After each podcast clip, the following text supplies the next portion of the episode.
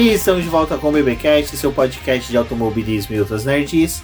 No episódio de hoje vamos falar sobre o GP do Bahrein, a corrida inaugural da temporada 2023 da Fórmula 1.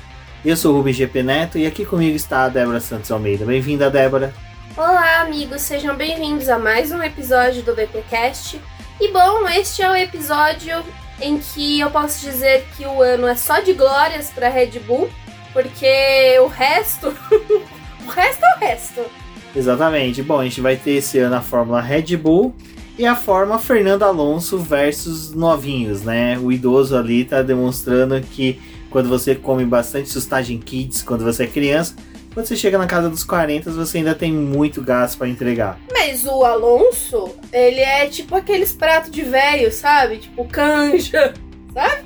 É, Mocotó. caldo de mocotó. É aquele prato de velho que, que tem a sustância, que é encorpado, que você toma quando você tá resfriado, entendeu? Levanta defunto. Esse é o prato do Alonso. Exatamente. Bom, esse prato levanta defunto ele deve ter dado um pouco pro Lance Stroll, né? Que acabou Levantando guiando, mesmo.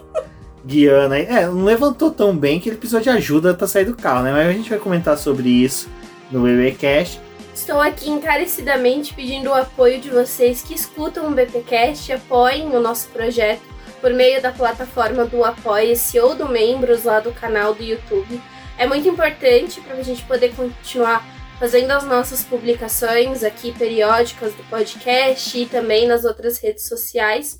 Então, passem por lá, é um valor. é, você pode apoiar, tipo, com um real. Um real você já apoia a gente, já é um- uma ajuda, entendeu? Já vai colaborar com o nosso projeto. Ou se você quiser ser o papai do Stroll e patrocinar a gente com outros valores, também vai ser muito bem-vindo. A gente gostaria muito, até porque o BP não é a única coisa que a gente faz hoje, mas nós gostaríamos muito de se dedicar mais ao projeto e trazer para vocês mais informações. E também é, estamos deixando aqui um aviso que quem quiser anunciar alguma coisa aqui no Boletim do Paddock, algum projeto, alguma empresa que queira fazer alguma parceria com a gente, também estamos disponibilizando espaço tanto nas nossas lives que vão retornar, como aqui no podcast, no site. Entre em contato com a gente que a gente passa todos os valores e você pode ser anunciado aqui no nosso programa. Outra forma de apoiar sempre a gente é compartilhando, chamando os amigos aí para acompanhar o boletim do Paddock. Marcar os amigos. Exatamente, nas publicações aí, dando RT, curtindo, auxilia bastante na divulgação do nosso trabalho. Comentando lá no Twitter, porque o Elon Musk está boicotando todo mundo, entendeu? Ele fica dividindo aquela timeline. Você nunca sabe quem você está acompanhando, mas se você compartilhar o BP, tem mais chance de alguém ver. Bom, antes de irmos pro BBcast em si, vale lembrar sempre dos nossos amigos lá do Os Carteiro, que sempre tá acompanhando a gente, ouvindo, conversando, e também temos os pessoal que participa lá, que é o Ricardo Bannerman, o famoso PPT, o Rafael Celone, o Thiago Meira, que normalmente se apresenta também aí nas nossas lives, está lá conversando com a gente. Então, pessoal, para quem mora na- em São Paulo, na Grande São Paulo, participem do Campeonato Os Carteiro pelas nossas redes sociais, na publicação do BBcast tem o link para os carteiros. Também é só procurar os carteiros nas redes sociais, você encontrando o Instagram deles, você consegue conversar com o Ricardo Bano e ter informações para participar do campeonato. É muito legal, é bacana. Esse final de semana, dia 11, vai ter etapa, salvo engano, em Nova Odessa, com transmissão da corrida. E você pode acompanhar pelos canais oficiais dos carteiros e também pela Twitch do Rafael Celone, que também está fazendo a transmissão e a narração. E vale a pena assinar e acompanhar as lives lá do Rafael Celone no Twitch dele.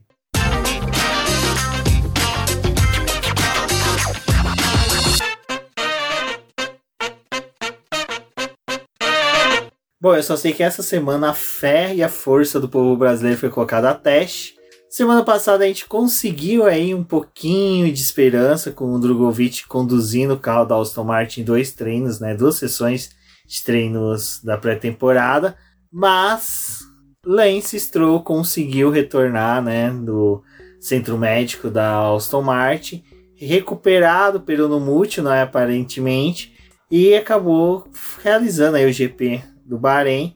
Mas o final de semana, né, Débora? Depois a gente vai falar um pouquinho disso, mas o Lance Stroll passou por todos os testes de exigência da FIA para poder assumir o carro.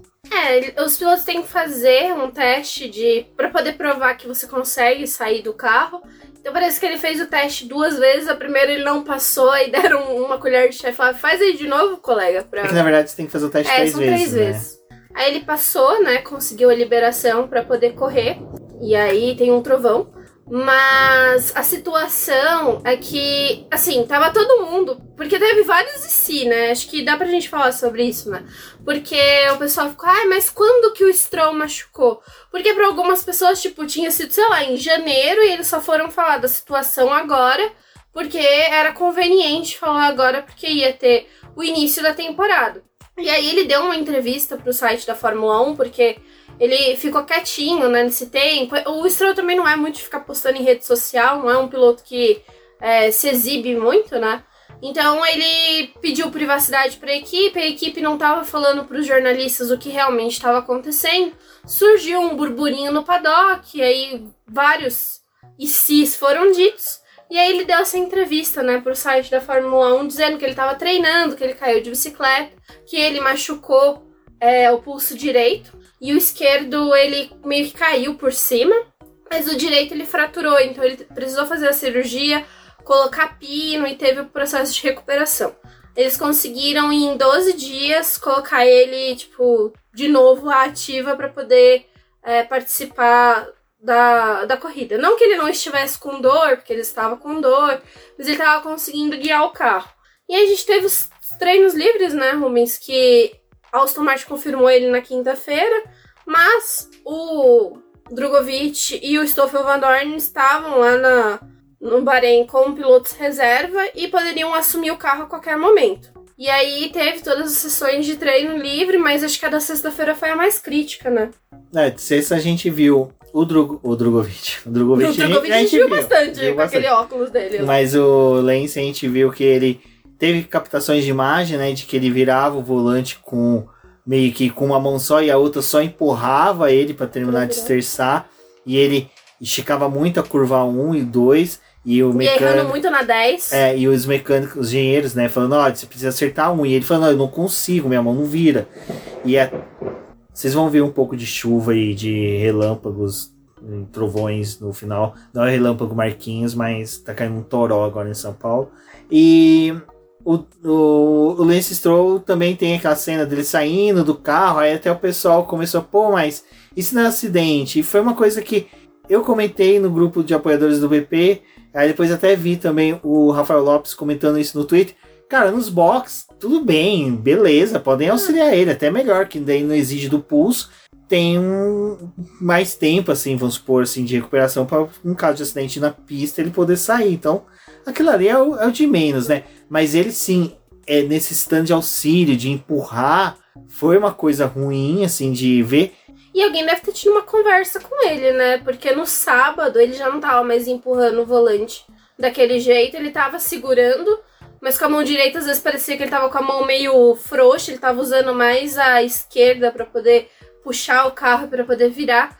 E foi o que a gente tinha falado no outro podcast, né? O Bahrein exige muito é, da aderência mecânica do carro. Então você precisa que o pneu grude no asfalto para você esfregar ele e fazer as tomadas, né, das curvas. Então é um circuito que acaba exigindo muito, porque por mais que você tenha todo o auxílio eletrônico de um carro de Fórmula 1, ainda assim você tem que ter força no braço para poder virar o carro, né? Ainda mais tipo, ter mobilidade nos pulsos, É, né? né? Tanto que depois, é, não pulando já para classificação, mas um comentário sobre a classificação, na, a gente viu ele ir poucas, né? Fazer poucas voltas de tentativa. Ele fazia a volta que nem do do Q1 pro Q2, do Q2 pro Q3, só fez a volta necessária para conseguir tempo, né? E na sexta-feira, quando começou os testes, né?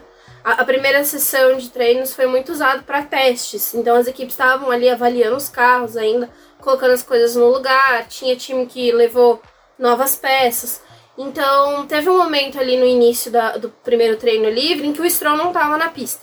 E aí ficou meio estranho, tipo, ah, mas ele vai correr e não tá na pista, sendo que ele já nem treinou na pré-temporada. Aí a Aston Martin, para poder não deixar todo mundo muito afoito, se era um problema com o piloto ou com o carro, acabou informando que o AMR-23 estava com um problema na ignição. Então eles estavam consertando para que o Stroll fosse para a pista. Mas era... carro queria funcionar. Mas era algo preocupante, né? Porque ele era o piloto que mais precisava estar em pista. Exato, mas no final, né, se confirmou a presença dele, até ali antes da classificação ficou aquele murmurinho. A torcida brasileira ficou bem né, eufórica, querendo que o Drugo fosse para a pista, mas infelizmente não foi.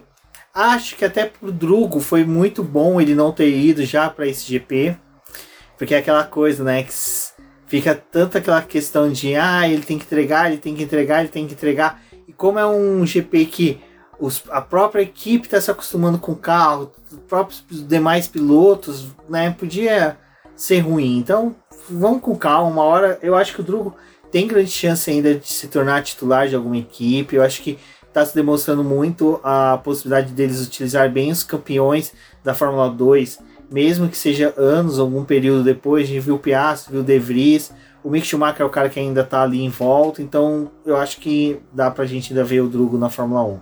Bom, Débora, nos treinos livres, né? Vamos falar que na verdade os treinos livres foram uma sequência da pré-temporada, né? Foi uma coisa assim de as equipes ainda é, utilizando muito de da pista para buscar informações, sabendo dessa lacuna de uma semana que teve entre a pré-temporada e a, o GP.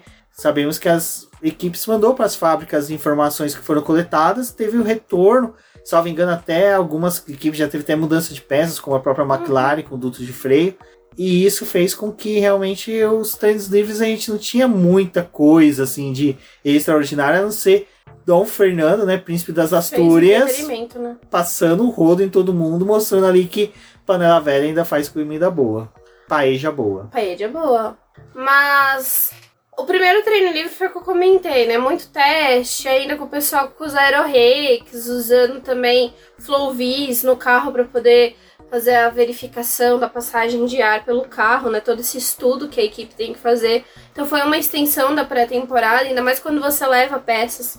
É necessário que isso aconteça, mas durante os outros, a continuação da sexta, né? O início do sábado, Ainda teve verificação, o pessoal precisou trabalhar com pneu macio e o médio, que era os é, designados pela Pirelli para o fim de semana. Então eles tinham que coletar dados, ver a durabilidade. Utilizaram ali o segundo treino livre justamente para isso. Então uma parte dele foi para poder fazer as voltas em simulação de corrida e também as voltas de classificação. E depois o terceiro treino livre é é bem ruim no Bahrein, porque você não tem uma constante, uma constância né, na temperatura. Você tem o primeiro treino livre e o terceiro, que são feitos em um horário que não tem nada a ver com o que é a classificação e a corrida. E tem muita diferença de temperatura, porque enquanto está o sol ali fervendo, a temperatura do asfalto está alta.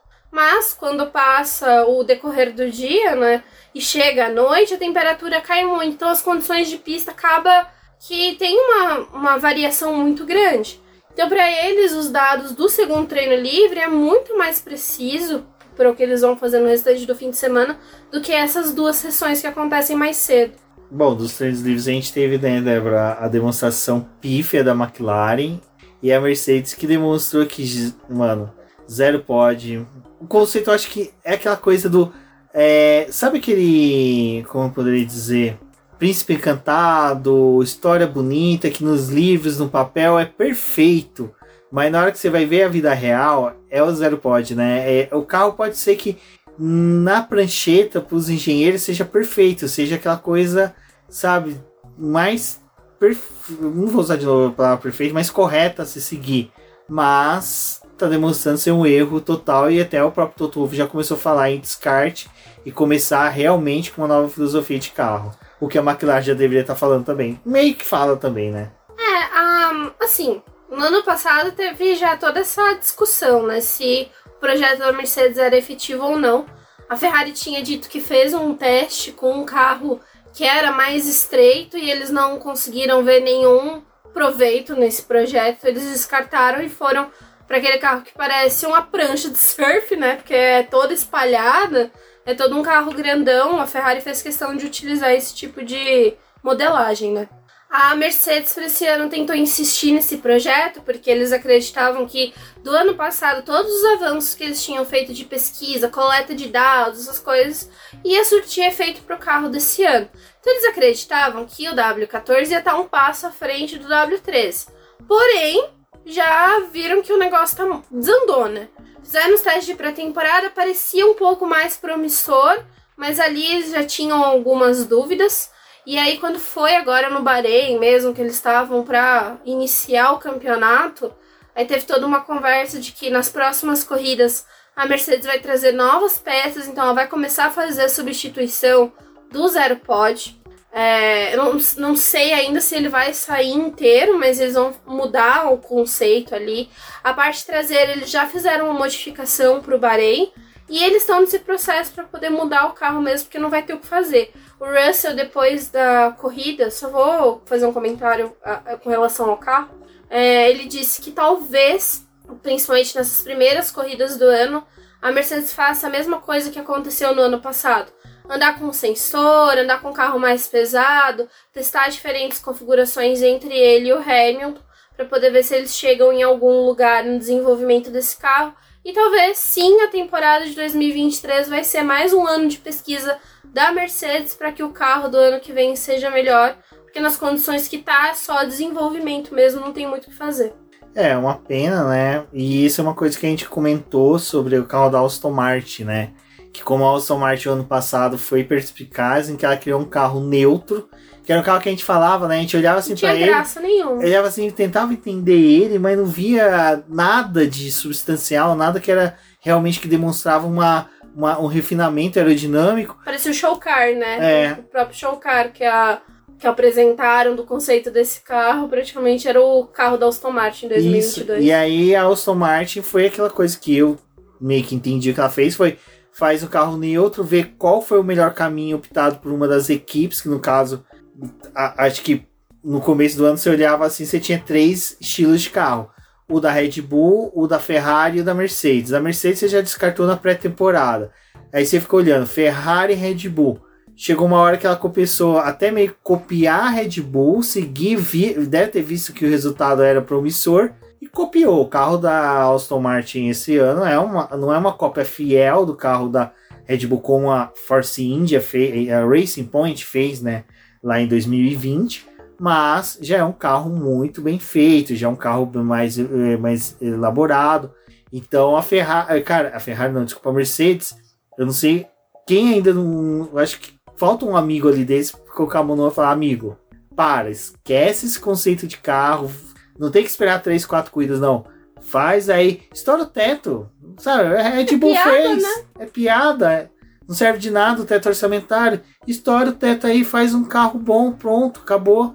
Você vai pagar uma multa, dinheiro vocês têm, faz. Vai perder um pouco de tempo no túnel de vento, mas a Mercedes já tem um tempo mais. um, um pouco maior, né? Já pela posição que ela terminou do campeonato, então às vezes compensa estourar o teto na mesma proporção que a Red Bull fez.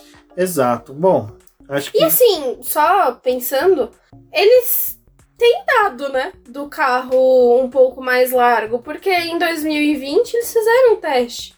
No, no primeiro início ali da temporada, que foi em Barcelona, eles estavam com carros diferentes. Foi pro Bahrein que eles mudaram e colocaram o conceito do zero pod. Então eles têm um pouco de dado também desse carro maior. E, gente, é a tendência de, de praticamente todo o grid, né? Exato. Bom, vamos torcer para que a Mercedes consiga por causa de campeonato e por causa de um momento que foi da corrida que a disputa Alonso e Hamilton foi sensacional, que a gente vai comentar mais à frente. Bom, Débora, a classificação, vamos dizer que a classificação ainda se mantém no esquema de Q1, Q2 Q3, para que todo mundo possa se situar, não teve nenhuma alteração, mas a gente viu ali um, realmente uns momentos críticos em que a gente a própria, o próprio Lewis Hamilton estava abaixo do 12 segundo, 13 terceiro em determinado momento, aí conseguiu ir pro top 10, mas só que, é, sabe, ficava aquela sensação, pô, será que não vai conseguir entregar?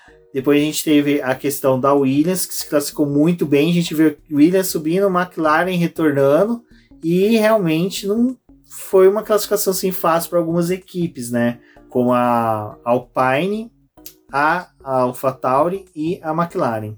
Ah, a gente teve alguns gato pingado, né, que ressurgiram ali, fizeram alguma graça, que foi o Ocon, que classificou um pouco mais à frente, o Gasly ficou lá no fundo. Teve o Norris que foi pro Q2, o Piastri ficou no Q1 mesmo.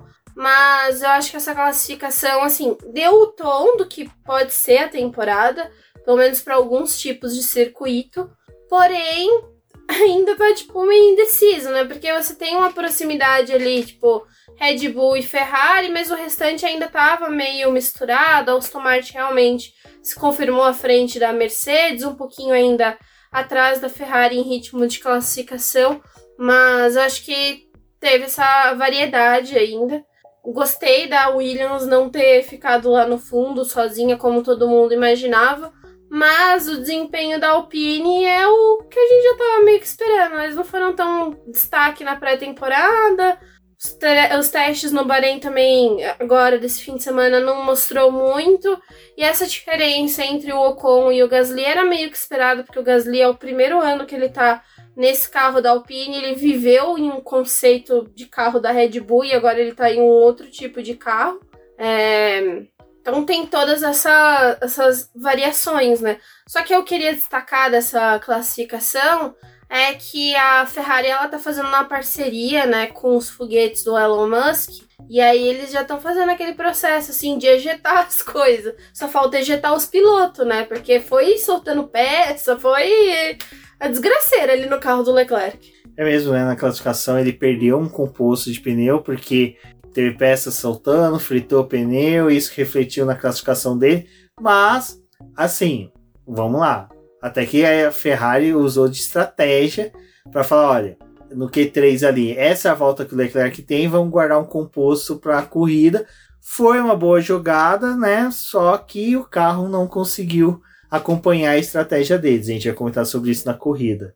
Bom. E a Red Bull, assim, eu coloquei no título que sobrou. Algumas pessoas não gostaram porque tinha uma proximidade ali entre Red Bull e Ferrari. Porém, gente, a Red Bull foi a única que fez um 29. Todo o restante do grid que conseguiu fazer uma outra volta decente foi um 30.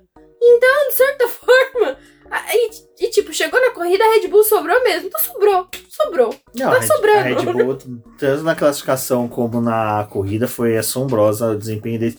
Para um primeiro GP, o que a Red Bull fez foi, sim, foi uma coisa louca. Porque até o Pérez ela fez correr bem, né? Diga-se de passagem. É, e acho que. E a gente ainda nem entrou na corrida, né? A gente só tá na classificação ainda. É, então, e o Pérez foi até interessante, né? Porque ele tá. Esse ano ele já tá. Ai, não, porque eu vou lutar e não sei o quê. Vamos ver até onde você vai conseguir, né? Que a equipe vai deixar. Mas ele falou que ele tá mais confortável com o carro, que agora que a Red Bull conseguiu fazer um projeto que dá para ele, pro Verstappen guiar, também vamos ver até onde que isso vai, porque se o Verstappen começar a reclamar do carro como ele reclamou do, no Bahrein, não sei para onde vai o desenvolvimento desse carro. E, mas, e, assim, e teve, acho que essa sutileza aí durante o fim de semana, que o Verstappen reclamou bastante do carro, né? Que a Red Bull tinha ido muito bem na pré-temporada, mas chegou no valendo, eles não estavam conseguindo acertar o carro, eles estavam com alguns problemas, ele estava é, guiando o carro de um jeito que ele não estava gostando, então teve essas divergências aí, tal qual o ano passado, né? Porque também tinha várias reclamações do Verstappen ao longo dos treinos livres e o Pérez estava até andando bem no começo da temporada. Exato. Bom, mas pole do Verstappen, né? Com o Pérez em segundo, Leclerc conseguiu salvar um terceiro ali. Falando da McLaren, a gente teve ali o Piastri eliminado no Q do, Q1, que foi uma pena dos Cooks eu acho que realmente só o Sargent que foi um destaque na classificação, mas é, a Williams parece que deu um salto, né? Um, foi um crescimento bom aí para ela. E o De Vries apagadíssimo na classificação. Tudo apagado. É, o De Vries eu acho que realmente ele não tem ainda a sacada de fazer a volta rápida. Porque na corrida ele já teve assim, ele e o Tsunoda ficaram bem mais próximos. É, é que na Fórmula E, só pra contextualizar, na Fórmula E é, eles saem e como o pneu da. Antes era da Michelin, agora é o da Hancock. ele é um pneu muito duro porque ele é um pneu que equipara ao pneu de rua. Então você tem que dar mais voltas com ele, conforme você vai dando volta, ele vai tendo mais performance. Então é mais natural na Fórmula E você ficar mais tempo na pista para conseguir uma boa volta do que na Fórmula 1 que você tipo você sai para um tiro só, né? Então acho que tem essa dificuldade mesmo. Não, acho que eu acho que o, o De Vries, com o tempo ele deve se acostumar mais e eu acho que vai ser um pouco melhor. Bom, Débora, a gente já pode ir para corrida, né? Porque é, a corrida do Bahrein realmente era aquilo que até você brincou no podcast passado, que a gente falou dos testes, que ia ser um reflexo de pré-temporada, que a gente teria, como teve muita coleta de dados, muitas informações obtidas aí pelas as equipes, ia fazer com que as, a corrida não fosse tão movimentada, não tivesse uma dinâmica tão expansiva. Mas foi legal. Eu acho que antes da gente começar a falar de tudo que aconteceu, comentar sobre o Lance Stroll novamente, que já na volta né, de alinhamento, na volta de apresentação, ele escapou. E ali eu já falei, ixi, Maria. Não... Vai levar alguém. Vai levar alguém. Mas, até uma coisa que eu ia comentar aquela hora que a gente falou sobre o Lance Stroll ter voltado para Fórmula 1, ter, quer dizer, voltado assim, conseguido ir para a corrida, foi que eu vi muita pessoa questionando a questão, né, dele ter dor, recuperação rápida, recuperação aqui, não sei o que. Cara, há menos de três meses atrás, não, pouco mais de três meses atrás, a gente tava falando, pelo amor de Deus, pro Neymar recuperar o tornozelo quebrado. Tava o brasileiro, todo mundo aqui falando: não, recuperou, tem que jogar, tem que ir pro campo, tem que dividir bola, não sei o que, tem que dibrar, não sei o que. E aí o Lance Stroll machuca o pulso, fala que tem que voltar. A gente, não, não pode, a gente já se viu, é o cúmulo da. É tudo pelo benefício do brasileiro é, mesmo. Não, brasileiro é, é pachequismo. Quando você nasce, é, não vou falar que é patriotismo, né? Porque senão vai todo mundo ouvir o BBcast na porta do, do quartel, aguardando 72 horas para ter uma nova ordem aí. Mas é, eu acho que o Lance Stroll realmente temos que tirar o chapéu dele. Não andou tão distante do Alonso classificou, finalizou a corrida entre o Hamilton e o Russell. Foi, foi bom, né? Foi, foi um bom. bom. Foi um resultado bom, assim, pro Lance Stroll foi um resultado bom, né? O Lance Stroll lesionado foi um excelente resultado, né? Eu imaginava que teria um gap muito maior entre ele e o Alonso e tá ok, Não, assim, tá é um... que o gap seria maior se ele tivesse batido no Alonso.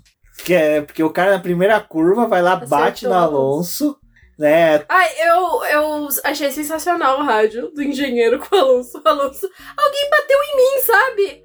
Não era pra isso ter acontecido e o, o engenheiro praticamente assoviou, né? Tipo, ah, que coisa, né? Bateram? Bateram, não vivo? Menino! Jura? É que nem o Alonso da salinha lá, né? Na hora que ele tá lá assistindo, de repente ele vê que o Stroll bateu nele, ele, ele dá uma engolida seca, ele... Eu achei que ele ia xingar aquela hora, mas ele falou: hum, não, não. É aquela não. coisa, né? Eu não posso chamar esse cara de filha da mãe, porque a mãe é minha patroa. Então, é. se eu xingar. Não vai rolar. Não, não vai rolar, eu vou pro RH. Mas acho que o Alonso. Morreu e foi substituído. Foi... Mas assim, cara, é. Não vou falar agora da corrida do Alonso, mas o do Lance Stroll foi uma, foi uma corrida boa, assim. É lógico, tem todas as questões que a gente poderia ressaltar de, da questão dele ter ido, teimado, batido o pé, mas no final foi um excelente resultado e demonstrou que realmente estava em condições. Não há ninguém que possa colocar nenhum asterisco assim na corrida dele, falando que. Eu acho que o Ocon é o cara que devia ser questionado. O Ocon tava com psicológico para ir, né? Eu acho que a presença do Gasly ele já mexeu na cabeça no psicológico do Ocon, né? Assim, é o que a gente fala muito do Stroll, né? A gente espera um desenvolvimento dele, porque já tem muito tempo que ele tá na Fórmula 1, então alguma coisa ele tem que fazer. Mas acho que render com o carro da Aston Martin da forma como aconteceu, eu não esperava. Particularmente. Ainda mais com ele lesionado. Então, tipo, tava assim, ah, vai fazer a classificação qualquer, vai, enfim, vai. E não, correu, assim, de, de, forma decente, conseguiu ajudar a Aston Martin a pegar pontos, que é o mais importante, então achei ok. Do Ocon, não sei o que estava acontecendo com o Ocon, assim lamentável o final de semana dele. É, assim, lamentável no sentido que ele fez uma boa classificação, porque levou aquela draga para poder largar do, do top 10, né? Ele largou de nono. Então, parabéns para ele, conseguiu fazer isso com um Alpine que parece estar horrível. Mas a corrida, erro para poder colocar o carro no cochete. que particularmente esperava isso do Stroll, que tava com um problema no braço. Foi o Ocon. Ah, esperava do De Vries, que é a primeira vez, do é. Piastri, que é a primeira vez, do Sargent, que é a primeira vez. Mas cara... não E o cara é alto, o cara consegue ver. tipo... consegue ver. O Tsunoda consegue parar bem, caramba. O Tsunoda nem vê. O que acontece, Ocon? Aí depois. Ah, não cumpriram. Gente, Aquele povo não sabe contar mais, ficou três não, Eu acho que o Ultimar saiu de lá e levou os cronômetros, ele e o Alonso. Esconderam. Pintaram eles de rosa e jogaram no carro, ninguém viu. Ai, gente, olha, foi. Não, e o último ele não reduzir, né? Ele não apertou. Não. Cara, é um botão no volante que você clica ele ele, ele segura a quilometragem do carro. Ele limita. Ele é limitador. Obrigado, tava tentando lembrar do nome. É o limitador de velocidade pra você entrar nos boxes, velho. Que o já cara... faz aquilo automático, a não ser que você esteja com um problema nele. E é um problema que não é muito fácil de dar no limitador, né? Exato. E aí ele ficou ali na pista brigando com o Norris. Também, o Norris a gente já fala que o finalzinho de semana cagado. Mas ruim também. Aí chegou mais no final da corrida, ah, vamos abandonar, né, o Ocon. Chega. Chega. Chega. Você tava parecendo Cor Cordel, né? Da Fórmula 2. A Mauri Cordel, que. Nossa, Cordel, 5 minutos de Fórmula E já tá. Fórmula, Fórmula 2, 2 já, já tá tinha punição. E aí o Ocon conseguiu ser pior que a Maria Cordel. Cara, que horrível. Não, eu falei que, que carreira se tivesse tirado o capuz do Ocon, era o Cordel ali. Porque não é possível. O Cordel, pra quem acompanha a Fórmula 1, acompanha a Fórmula 2, ele é um cara que no GP de Imola do ano passado acumulou que 15? Ai, foi um monte de punição, foi uma atrás da outra, não foi lembro. Acho que foram umas 12. 12 punições, 12, 12 punições o cara teve. Mas era punição assim, cara, era impressionante. De velocidade. Entrava assim, que... está em investigação, foi punido. 5 segundos. É, está em investigação, foi punido. Stop está em investigação, cumpriu. Não cumpriu, cumpriu errado, deixou de cumprir. Ah, cara, era horrível. Bom, e ainda tá na Fórmula 2, né? Vida é. que segue. Bom, e aí eu acho que assim, do, do como foi isso, do Lance Stroll também, podemos falar das três piadas, né? Williams, Alfa Romeo e Alpine. McLaren não é piada, que já é clima de velório. Ai, eu gosta... vou, vou explanar aqui para as pessoas. Estava fazendo o texto da corrida, me bateu um desespero com a Ferrari. E o Rubens estava fazendo piada, entendeu? E aí ele falou assim para mim: se você quiser curtir essa temporada da Fórmula 1, faça piada. Talvez eu tenha que fazer mesmo, mas vamos falar da situação da sua equipe. Não, não, assim, primeiro a gente tem que falar dos pontos conquistados pela Williams, Alfa Romeo e Alpine. Porque, uhum. assim, Gasly realmente, né, aproveitando o gap que o Ocon deixou, né, porque com essas todas as punições, o pessoal falou, gente, a gente tá sem piloto. Aí olhou o Gasly, Gasly vai pontuar. Foi uma boa.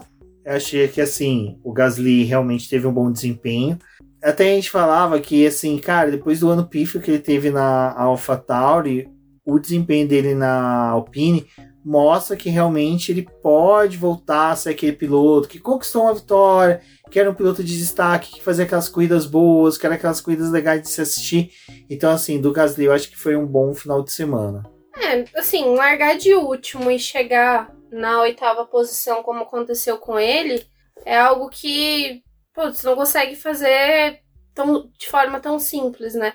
E o grid por mais que talvez a Alpine esteja um pouco distante, ela ainda assim ela tá envolvida nesse meio do pelotão, né? Então ela vai ter que fazer algumas coisas para poder furar e conseguir pontos. Então, largar ali da vigésima posição e fazendo ultrapassagem, até mesmo a escolha da estratégia funcionar e te colocar dentro da zona de pontuação, é muito mérito do que ele fez e, cara, assim, Sinceramente, era pro Ocon ter feito isso, porque ele tava na melhor posição de pista da largada ali. E ele não conseguiu, ele cometeu tantos problemas ali, as questões da punição. A equipe também não ter gerenciado aquela forma de aplicar a punição ali na hora que precisava cumprir. Todo um erro que, poxa, tipo, deu um destaque pra corrida do Gasly. É, e aí da Williams, podemos dizer que o Sargent chegou bem, a gente até tinha dúvidas, né? Pô, ele foi quinto, né, da Fórmula 2. Não, terceiro. Terceiro? É. Nossa, pra você ver como eu tô achando ele, eu tava achando ele ruim.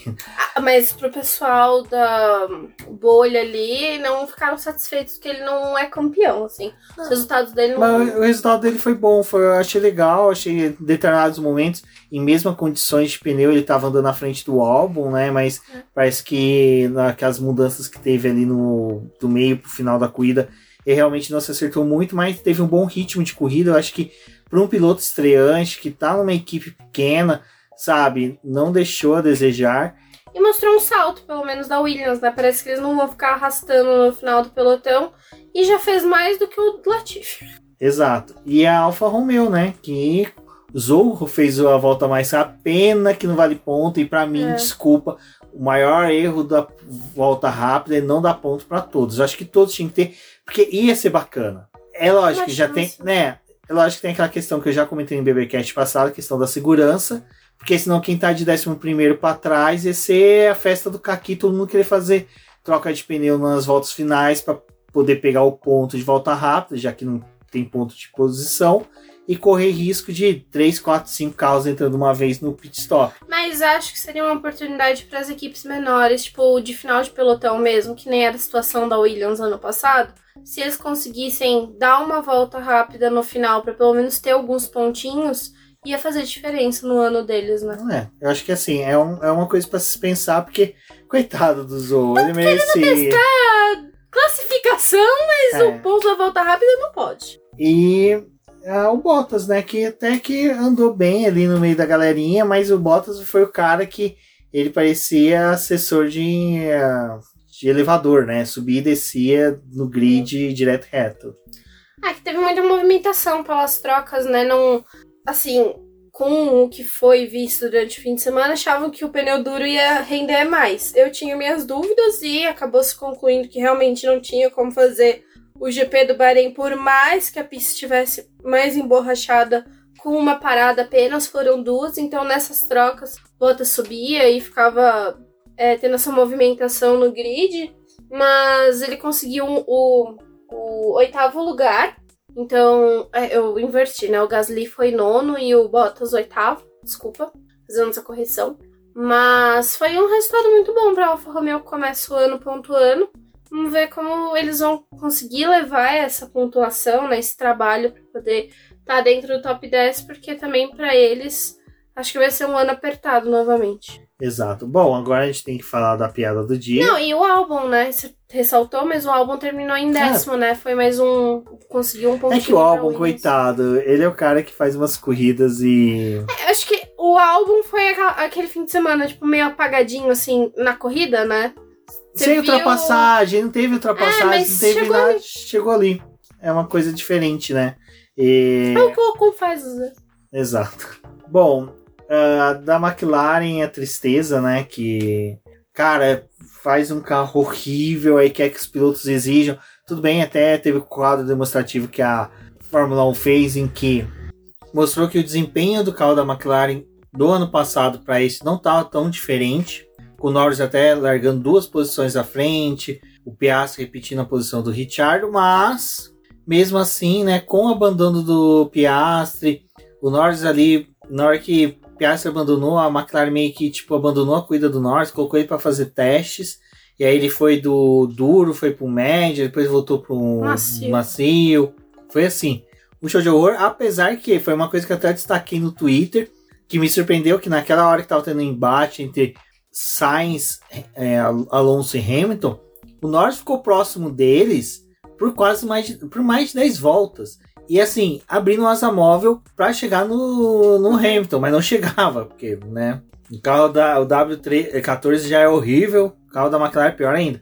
Mas é satisfatório ver que o Norris, piloto, conseguiu ficar próximo deles ali, porque a gente ainda tem, pra quem é fã da McLaren, tem aquela ideia que, bom, bons pilotos nós temos, que até o Piastri estava tendo uma boa corrida. O Piastri largou lá do fundo, figurou ali acima do 15º lugar por vários momentos da corrida, o que demonstrou assim que a dupla é promissora, o, ca, o carro tem chance de ter um desenvolvimento, mas aquela coisa, né? A McLaren tem que parar, parece que tem que reformular tudo da equipe da Fórmula 1 para poder conseguir tirar bons resultados desse carro e da dupla.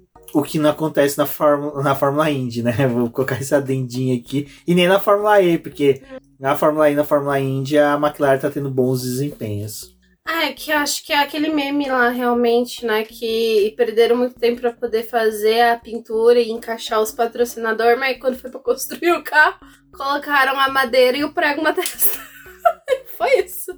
Exatamente. Mas, assim, o que, que acontece com aquele carro, né? Porque o Piastri parou e parecia. Assim, o, o volante do piloto, ele tem várias telas, né? Porque ele vai mudando para poder ir regulando as coisas, para poder ver o mapa. Aquilo ali é uma coisa que cada equipe tem o seu e cada piloto tem o seu tipo de, de volante da forma que ele se adapta melhor. Também tem a forma como as equipes conseguem projetar aquilo, porque tem uma variação, é uma peça também bem cara do carro e que não se tem tanto desenvolvimento e muitas vezes é necessário uma troca de piloto para você ter alguma mudança no volante, como foi o caso do Vettel quando saiu da Ferrari e foi para Aston Martin, né? Que ele levou e aí acabou mudando o tipo de volante que a Aston Martin utilizava, mas enfim. Queria fazer esse comentário, tem vários várias telinhas, né?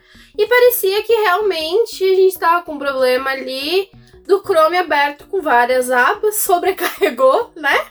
A abrir várias abas e aí foi trocar o volante e o carro desistiu. Ele falou: vou reiniciar aqui.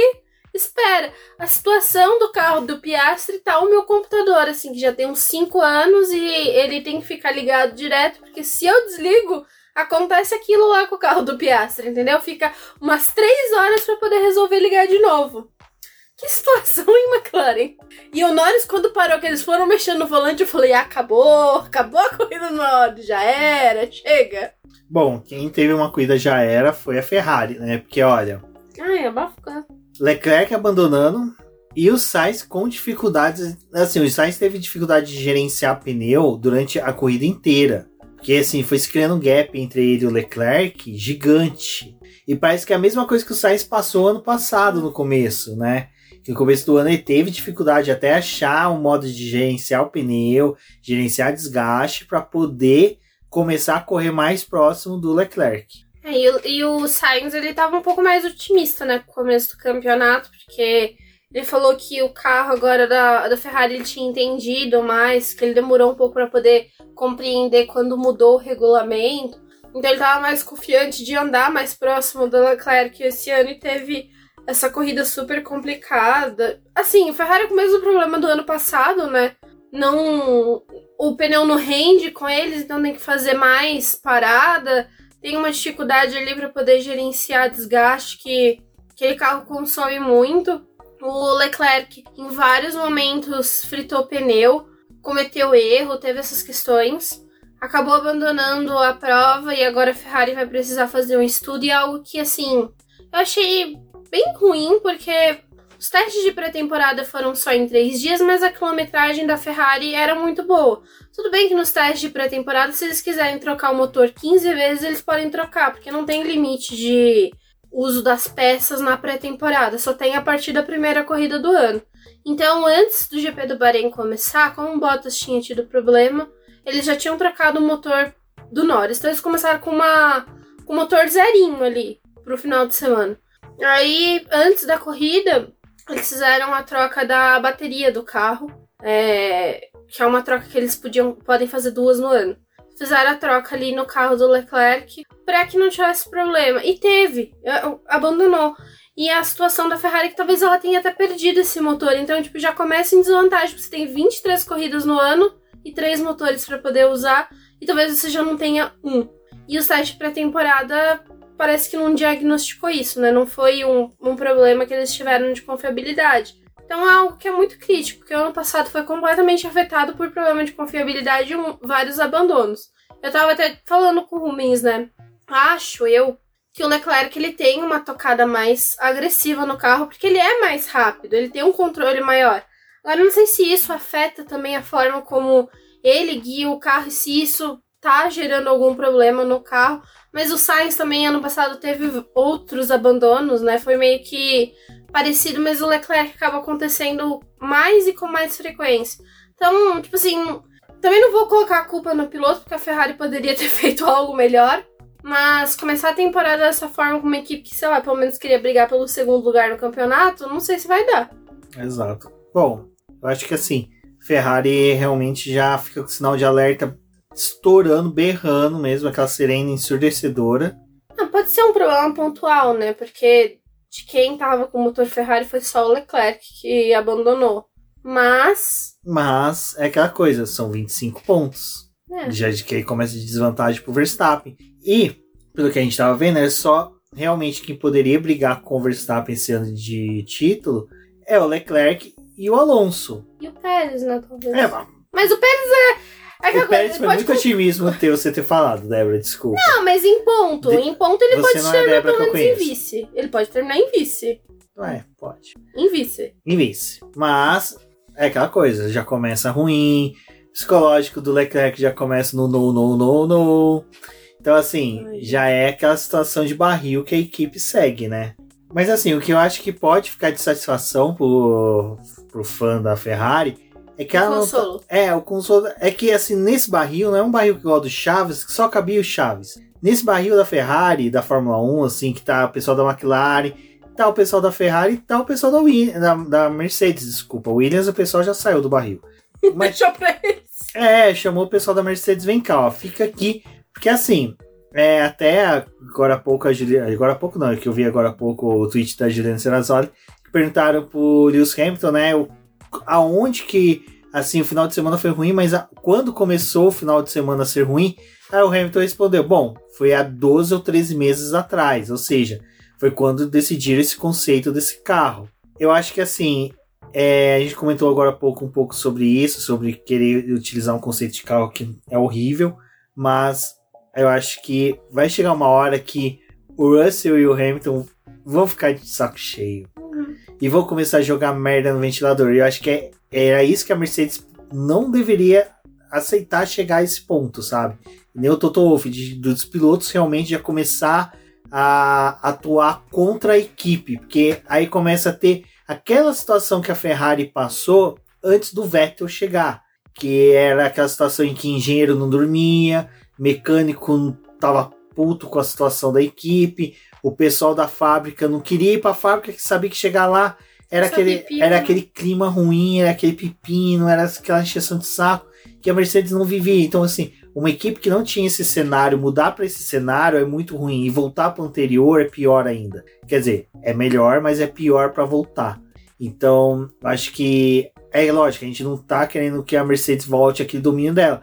Mas é aquela coisa, a gente não quer que o Verstappen, com cinco voltas, abra sete segundos pro segundo colocado. E o segundo colocado é companheiro dele, tipo assim, sabe? É uma coisa horrível pra Fórmula 1. É uma coisa que, assim, por mais que na era Mercedes a gente tinha essas questões de dominância, a gente tinha a primeira corrida, vitória do Bottas. Aí na segunda era o Hamilton, mas estava ali o Leclerc, o- o O Bottas Verstappen. ainda tinha uma chance em algumas corridas de vencer. É, fazia pole. coisas, é. E é uma coisa que, assim, com a Red Bull liderando, tendo um bom desempenho que a gente viu na era Vettel, a gente sabe, não vai ter. E aí é aquela Não, coisa. É a corrida clássica do Vettel, né? O É Vettel que hoje fazia foi uma corrida do. É. igual do Verstappen. Verstappen apareceu largada, pit stop e depois que o Alonso sossegou o rabo. Que assim, tipo, cara, é, aonde está o Verstappen? Foi onde está o Oli, onde está o Verstappen. É, porque ele disparou na frente, ele terminou a corrida com mais de 11 segundos de vantagem pro Pérez. É muita coisa. E pro companheiro é muita coisa. É, assim. pro companheiro de equipe é muita coisa. E, e do Pérez pro Alonso também tinha, tipo,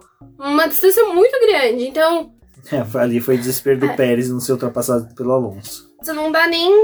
Assim, não tem chance, né? Ah, Mas assim, o campeonato da Red Bull, pelo que a gente já viu com o Vettel, é, é isso. Quando eles fazem um carro que eles conseguem acertar, é esse o campeonato que a gente tem da, da Red Bull. E eles estavam com o carro muito redondo no ano passado, não mudou pra esse ano. Eu até achei interessante o Verstappen falando, ai, mas em algumas pistas a gente deve ter algum problema, porque, tipo, o carro não vai estar rendendo. Meu anjo! Brasil só. O Brasil! É, foi o único, foi o único GP que eles não renderam. E Foi nos Estados Unidos, que, tipo, ele gan- ganhou a corrida, mas a Mercedes ainda apareceu um pouquinho ali, mas, tipo, só no final da temporada, quando o título já tivesse sido ganho em, em Imola. É, então, hum, sei lá. Bom, mas da Mercedes, gente, eu acho que realmente fica essa questão mesmo. Eles precisam acertar o carro, porque eu, eu não sei quanto tempo que o Russell também vai ter paciência, quanto tempo que o Hamilton vai ter paciência. Também aquela questão. O Hamilton dali da Mercedes é aposentadoria e o, o Russell é querer uma vaga numa Ferrari, talvez. Porque não tem pra onde ir também. Uma Aston Martin, uma possível aposentadoria de vez do, do Alonso, sabe? Então, assim, o cenário deles é realmente pressionar a equipe para resolver o problema do carro. E para nossa esperança, porque Ferrari, tristeza eterna de não conseguir fazer um bom carro. McLaren, esquece. Então, a única equipe que pode ali ajudar a ter um, um ano assim um pouco mais legalzinho de acompanhar. Não, não tô fazendo papel de fiscal da corrida chata, Uhum. mas é aquela coisa. Precisamos de uma Mercedes competitiva, Ferrari competitiva e Aston Martin competitiva. É, na verdade, quando a gente olha para o cenário dos carros em si, que, era, que é esperado, é você aproximar o pelotão. Então a Red Bull está muito distante do que, do que as outras equipes podem fazer. Tipo, a Ferrari, a Mercedes e agora a Aston Martin já meio que equipararam, né? Acho até, eu até achei interessante que o Alonso disse que ele não esperava estar ali próximo desses times. Tipo, da Red Bull ele sabia que não ia estar perto mesmo. Mas do restante, tipo, ele não estava esperando que nesse início de temporada Aston Martin estivesse. Ele acreditava que a Aston Martin ia assumir o papel que era da McLaren ali, de estar, tipo, atrás desse pessoal e, e liderando o, o restante do pelotão. E eles conseguiram avançar. Então a gente tem uma disputa agora de Ferrari, Mercedes e Aston Martin. Provavelmente isso deve se refletir em classificação, em corrida. Vai ter esses jogos estratégicos, mas a Red Bull não participa mais desse jogo estratégico. Ela tá realmente, tipo, muito separada do restante. E tem um carro muito bom.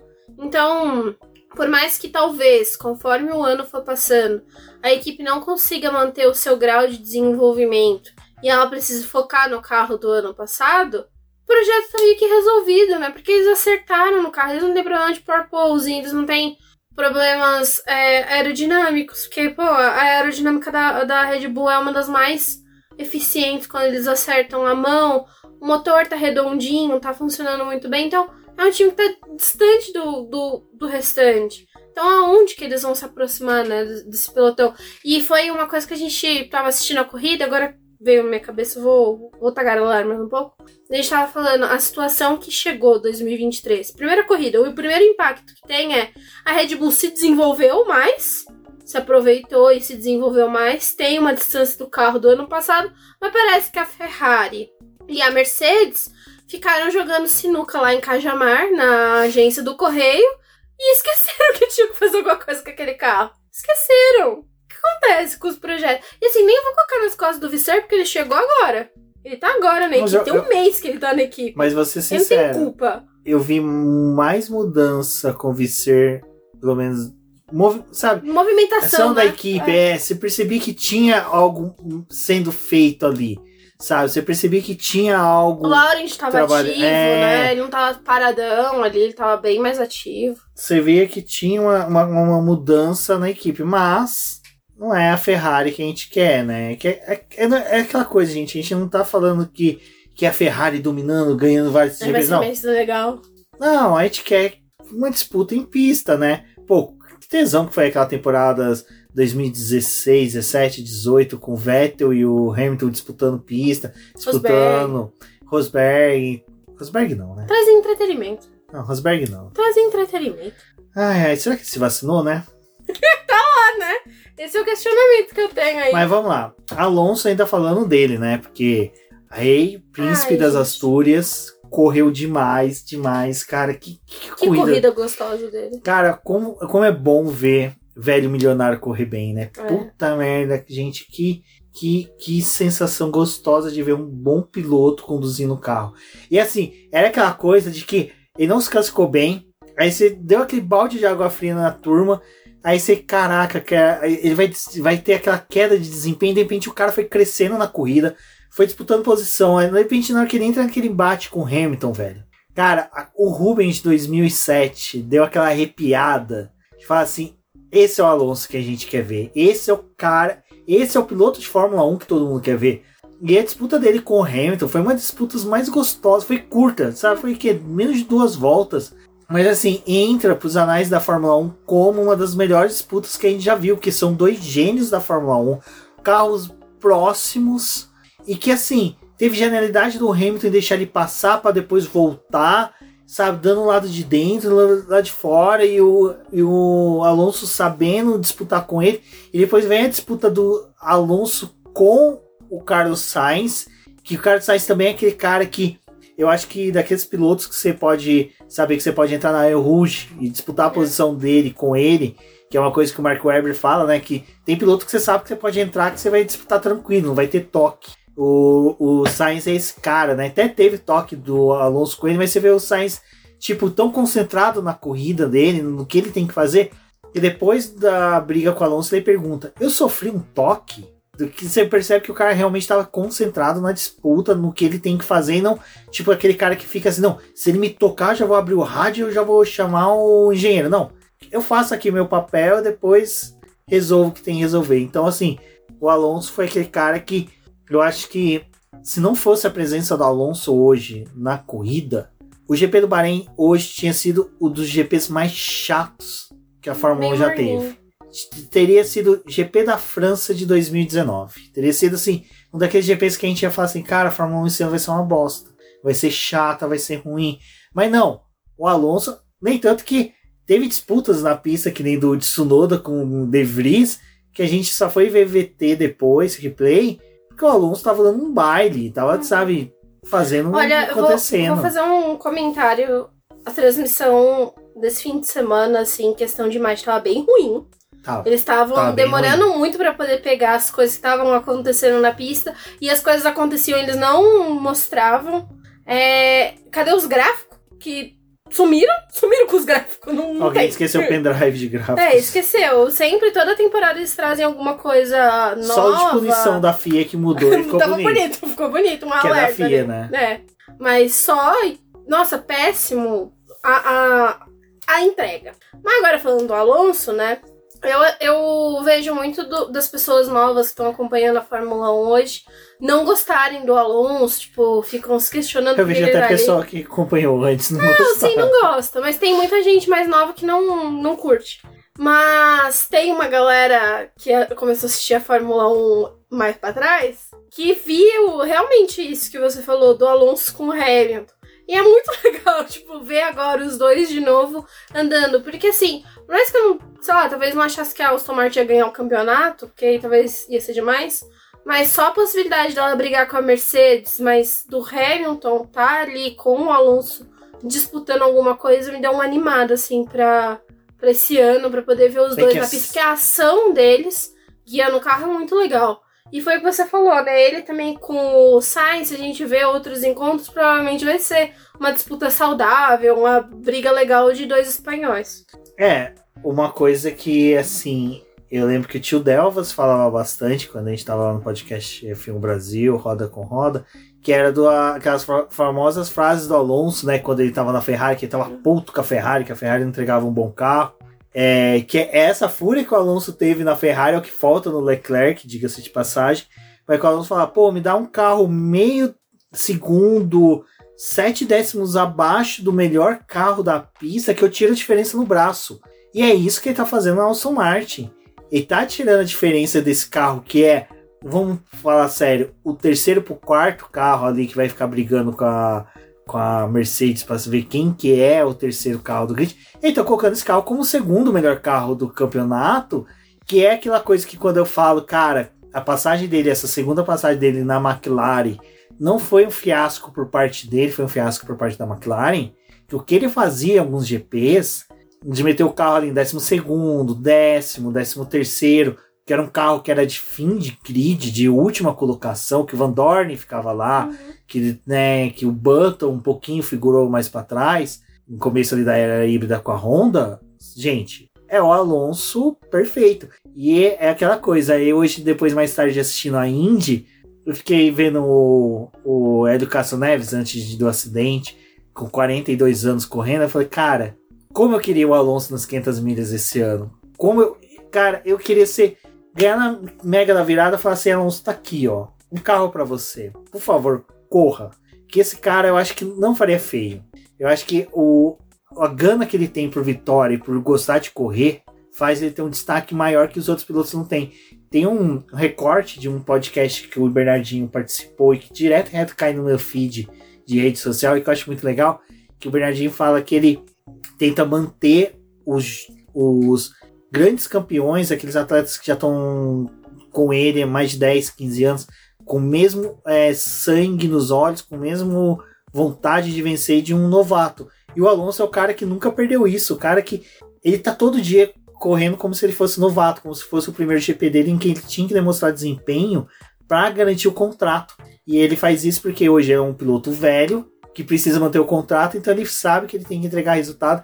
E puta merda, cara. O terceiro lugar dele foi realmente aquele meme do cara que morde a medalha, porque agora tem medalha, né? Tem medalha. Tem medalha, morde a medalha, estoura champanhe, bebe champanhe, dá tapa na bunda ali do chefe ali da Alpine. Não, Alpine não, ele não tá mais na Alpine, ele tá na Aston Martin. Não, Aston Martin. Exatamente. Mas, assim, foi uma coisa que eu tava assistindo a transmissão esse final de semana, né?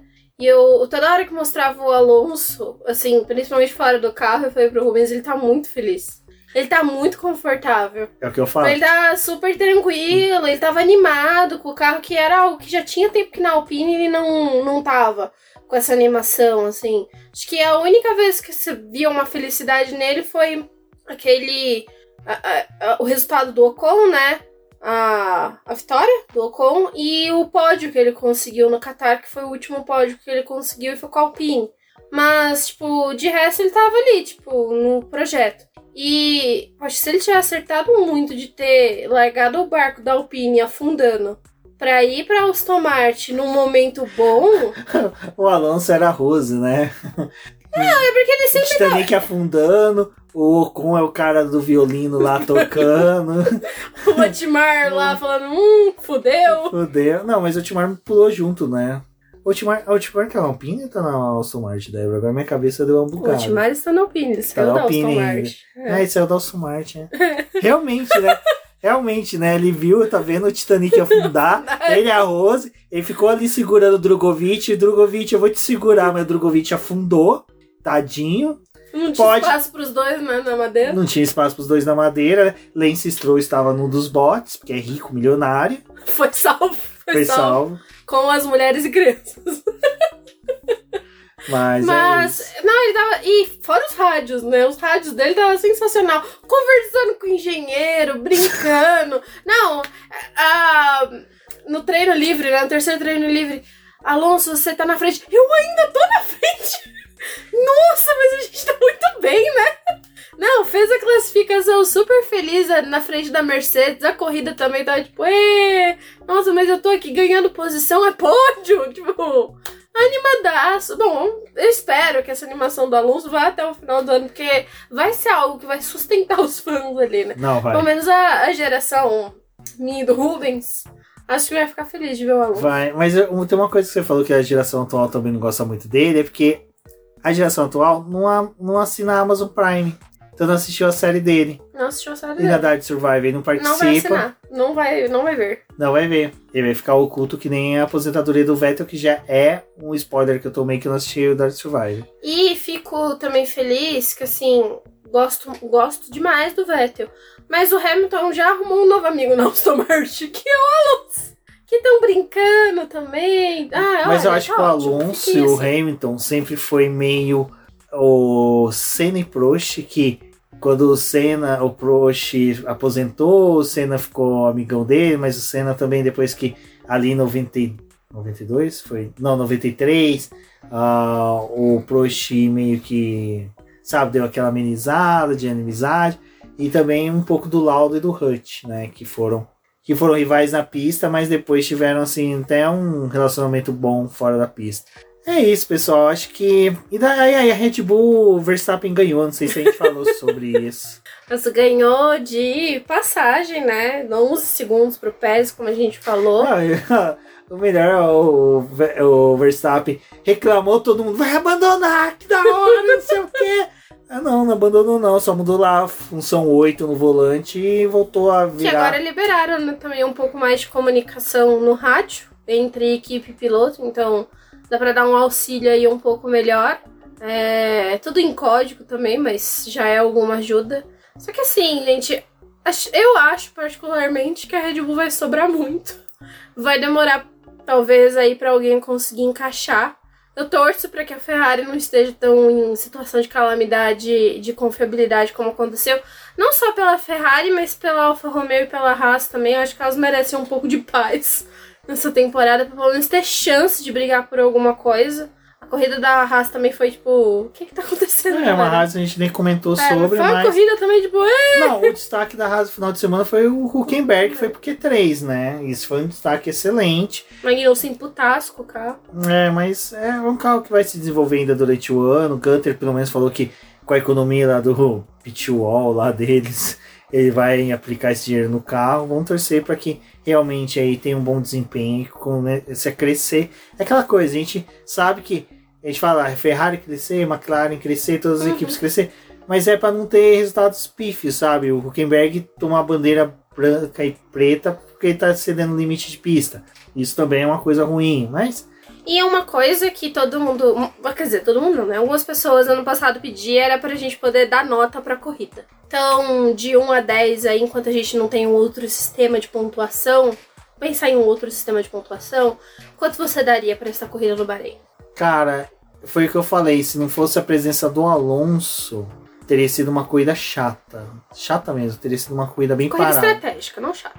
É, uma corrida de estratégia. As equipes meio que se sabe, sabendo posicionar onde ficaria no tabuleiro da Fórmula 1. Eu daria uma nota, no final, uma nota 7. Eu acho que por Essa causa. seria minha nota também. É, por causa do, da briga ali, do embate entre Alonso e Hamilton, uh, o Russell também teve uma disputa ali com esse stroke foi boa, com o Alonso também. O Russell também estava naquela situação ali não sabia se atacava o Hamilton, se deixava ser atacado pelo Alonso. Então também teve, acho que esse conflito deles aí que foi legal. Então acho que uma corrida de nota 7, acho que 7. É que para mim assim, cuida só para o pessoal, até eu pretendo fazer uns textos dando pontos para pilotos e equipes, então é até um disclaimer que eu posso dar agora que é assim, para mim, uma corrida que nem é, foi GP da França de 2019 é nota 5, porque teve GP. E é aquela minha frase que eu sempre falo não existe, não existe corrida ruim. Ruim é não ter corrida, como a gente estava pedindo para ter GP nos últimos meses, né? Então, assim, para mim, ela foi um pouco mais que o GP da França, então uma nota 7. Eu também daria uma nota 7 por conta desses fatores. Acho que tem uma temporada promissora na Fórmula 1, pelo menos. Mesmo com a liderança é, do Verstappen. Mesmo com a né? liderança né? da, da Red Bull e deles sobrando, acho que vai ter disputa no restante do pelotão. É, até o pelotão intermediário tá numa situação mais legal ali, se a Williams realmente conseguir render mais, mesmo que a Alpine tenha decaído, acho que vai ter um embate um pouco melhor, então eu também daria um, um 7 para essa corrida por conta disso. Exatamente, pessoal. Bom, agradecer a todos que ouviram a gente até aqui. Se possível, converse com a gente, fala o que vocês acharam do programa, da corrida, se a gente foi, se nós fomos justos na nota para a corrida. E, e, lembrando, como sempre, do nosso apoio. Se apoia o Boletim do Paddock, apoia a gente, apoia o nosso trabalho. Ele é muito importante e também é um termômetro de como nós estamos trabalhando para vocês. Eu sou o BGP Neto, um forte abraço e até a próxima. Eu sou a Débora Almeida e até a próxima.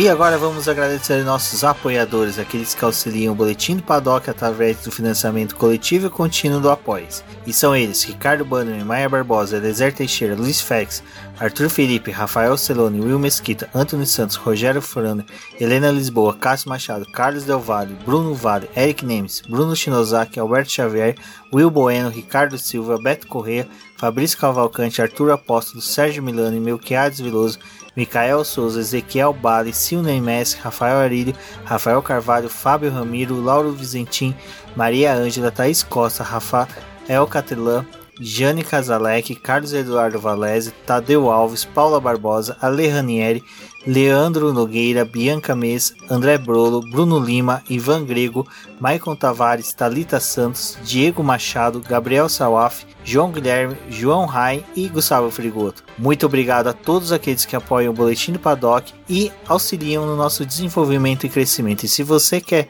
apoiar também o Boletim do Paddock, entre em contato com a gente através dos nossos perfis oficiais ou acesse o link apoia-se.com Boletim do Paddock e lá você terá as opções de apoio ao Boletim do Paddock. Um forte abraço e obrigado! Isso é tudo pessoal.